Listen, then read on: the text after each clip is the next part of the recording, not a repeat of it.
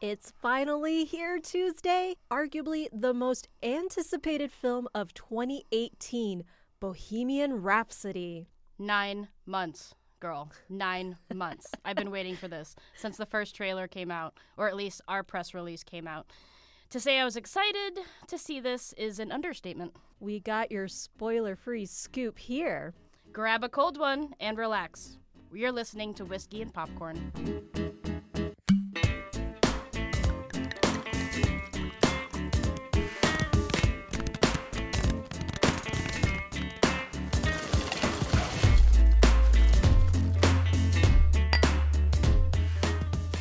Okay, so this film has a bit of history that isn't part of the Queen lore.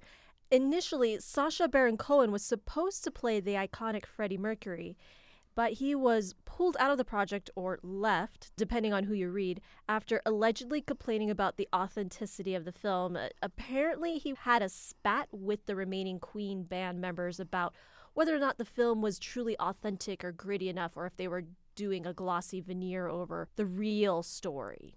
Yeah, it kind of sounded like Cohen had some creative differences that Queen didn't like, which is no surprise that Cohen would not get along with someone. but he, you know, he kind of wanted to show like the grittier side of Freddie Mercury. But in an interview with The Guardian, he said that Queen, quote, wanted to protect their legacy as a band. You know, thinking that Cohen could have done this film makes me happy they disagreed.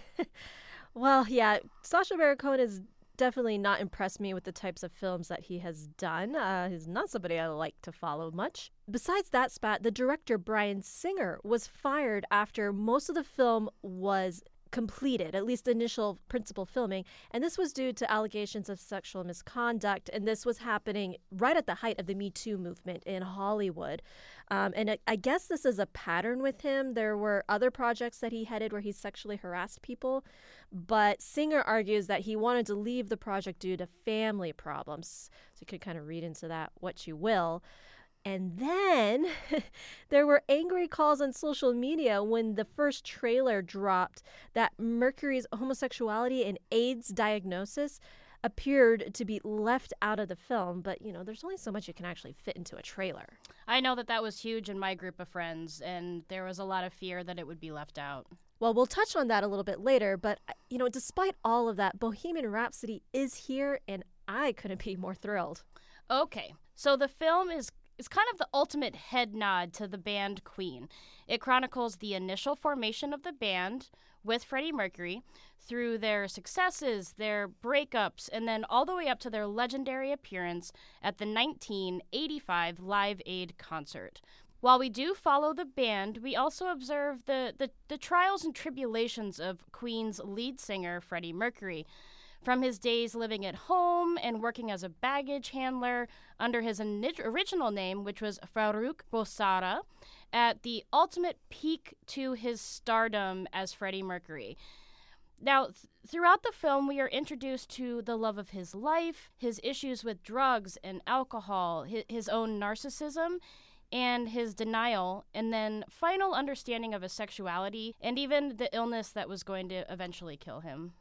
Now, I'm sure people know my opinion about this film, but tell me something good, Kaylee.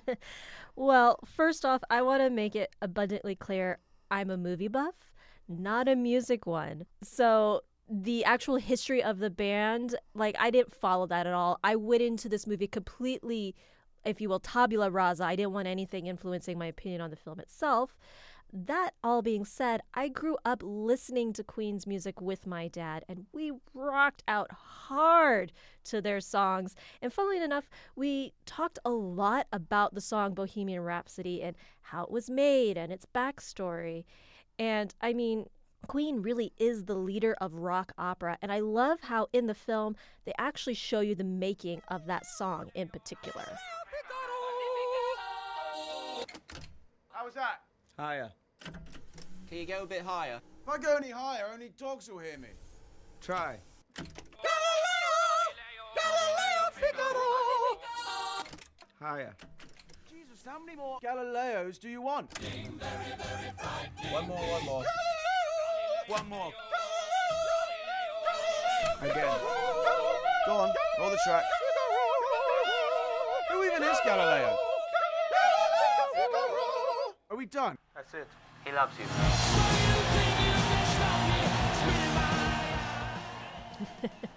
So it's a really funny scene that allows you to see the dynamics between the band members, their camaraderie. It was wonderful. And it's just like this perfect moment in music history. And I think the film does a lot of like fan service like that. See, in my background, I know a lot about Freddie Mercury, but not necessarily his inner workings with his band. And even I learned things in this film. And what I ultimately enjoyed was the accuracy of Bohemian Rhapsody. It wasn't a story of this like idolized concept that we have of Mercury. It we got the good and the bad and even the ugly. He was an asshole sometimes. He isolated people.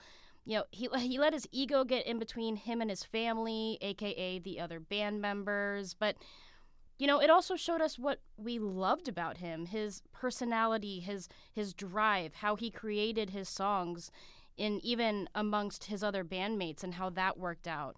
You know, I read a bit about his band members having a huge say in this film. Like we had previously said when discussing Cohen, and you can really tell their influence. They they were really quick to tell directors and producers if something wasn't accurate. And I can really appreciate that. Mm, yeah, and I, I do want to actually kind of pick on this because I know there's a lot of other critics out there. the ones that I read, all old white men, so they probably grew up listening to Queen. They lived the experience with Queen, but um, they said that the the film was very much from Queen's memory, their collective memory. So it's definitely taking a side, and whether or not it does gloss over anything I couldn't really say. And Queen is very protected of their brand and their image. They just wanted it to be just so. It had to match what they want to do. They're, like I said, they're protective.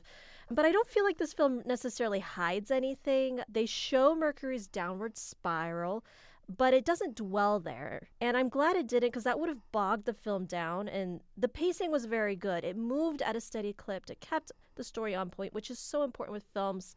I feel like with a lot of biopic films, but particularly ones about bands, musicians, singer songwriters, the pacing in those movies can get sloppy because when you're talking about somebody's life, what do you include? What do you exclude? Because film is a is a visual medium and you have like two hours tops, more or less, to tell the story.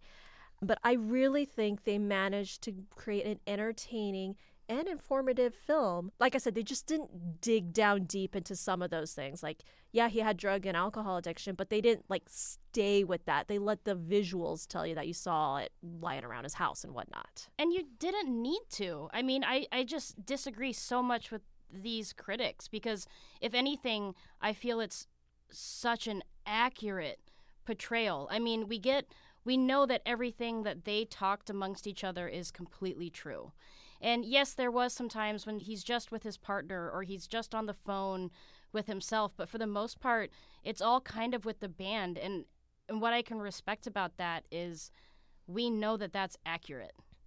And you don't need to dwell on those things. I agree with you. It it wasn't about his downward spiral. It was about this family being together and forming a band and what happened. And I think they did give us good and bad and I don't feel it was sugar coated at all.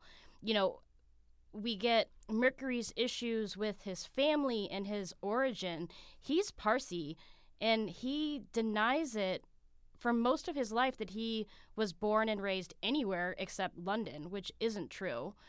And he, he absolutely hated his name and changed it as quickly as he possibly could legally. And you know, his him and his father had this strained relationship, and we saw all that. We didn't see that idolized version. Mm-hmm. That I could see if it was sterilized, it would be all the good things that happened to them, and but it wasn't. Yeah, yeah. You know, they gave us just the right amount of each trial that Freddie Mercury was going through. We we didn't dwell into his head very much, and they gave us a small taste with his the love of his life, Mary Austin, who was played by Lucy Boynton. I love how we get to see that relationship grow and and change and how tragic it was as you know mercury comes to terms with a being a rock star traveling the world which would put a strain on any relationship but also like he's coming to terms with the fact that he is gay and what does that mean for him because it's not it's not straightforward i think the film does a good job of showing that he still is in love with her what does that love mean? Does it actually change? I mean, the film makes it look like, you know, he he's heartbroken when he finds out she's going with another man. So it looks like a true deep love there, even though he's been off with a bunch of gay guys. So it's it's interesting to see that relationship play out. But again, we're not dwelling in on it. The performance that Rami Malek gives, not only when he's singing and performing, but you know those intimate moments. It's all in the facial expressions, the kind of the flippant remarks that he makes is just I feel like he said so much without saying anything at all.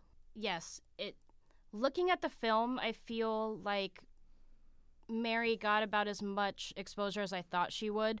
If anything, I thought she got more than she would. That being said, I would have loved more time with her. you know, Freddie was her daughter's godfather. He left everything in her name. And, you know, when you look at the full movie, it probably is a very appropriate amount of time with her because there were times where they were separated. But, you know, the some of my closest relationships are with gay men. And so wanting to kind of dwell in that area is probably what I secretly desired. And so I maybe wanted more of that relationship because they're both so very private about it. Um, and maybe that, you know, if that was the sterilized version, I'm okay with that because I there's some things that you need to to keep special between, you know, you and someone else. But in the grand scheme of things, it it's really hard to not be entertained in this film. You hear people singing along to the songs in the theater, even stomping their feet. I mean, we're definitely in agreement. Rami Malek is amazing. Oh, without a doubt, he is epic. And I know he spent a ton of time researching Freddie Mercury, watching videos of him. I mean, he just totally captured him. And he did do a little bit of singing, but the final product is a bit of a voice amalgamation with his own singing, uh, another singer from Canada, and then actual Freddie Mercury's voice. So it's not exactly Rami that we're hearing in the film, but man, oh man, like this film does everything you want for fan service as far as hitting all the big hits from Queen. And I was telling myself, "You gotta be quiet. You can't actually sing in the theater. I want to sing." No, you so have bad. you have to hold yourself back, and I think that's what's great about it, and that's what really makes it this foot stomping, you know, thank you to Queen after so many years. And and R- Rami was he he became Freddie Mercury. He got the head nod from all of the band members, the hours of rehearsal, the studying, the wardrobe changes, everything paid off. Mm-hmm. And it really shines throughout the film. To be honest, we've already told you too much without really giving anything away, but we will say it together. Go, Go see it. And there's really only one way to end this review. Is this the this fantasy? Caught in a landslide, no escape from reality. Open your eyes, look up to the skies and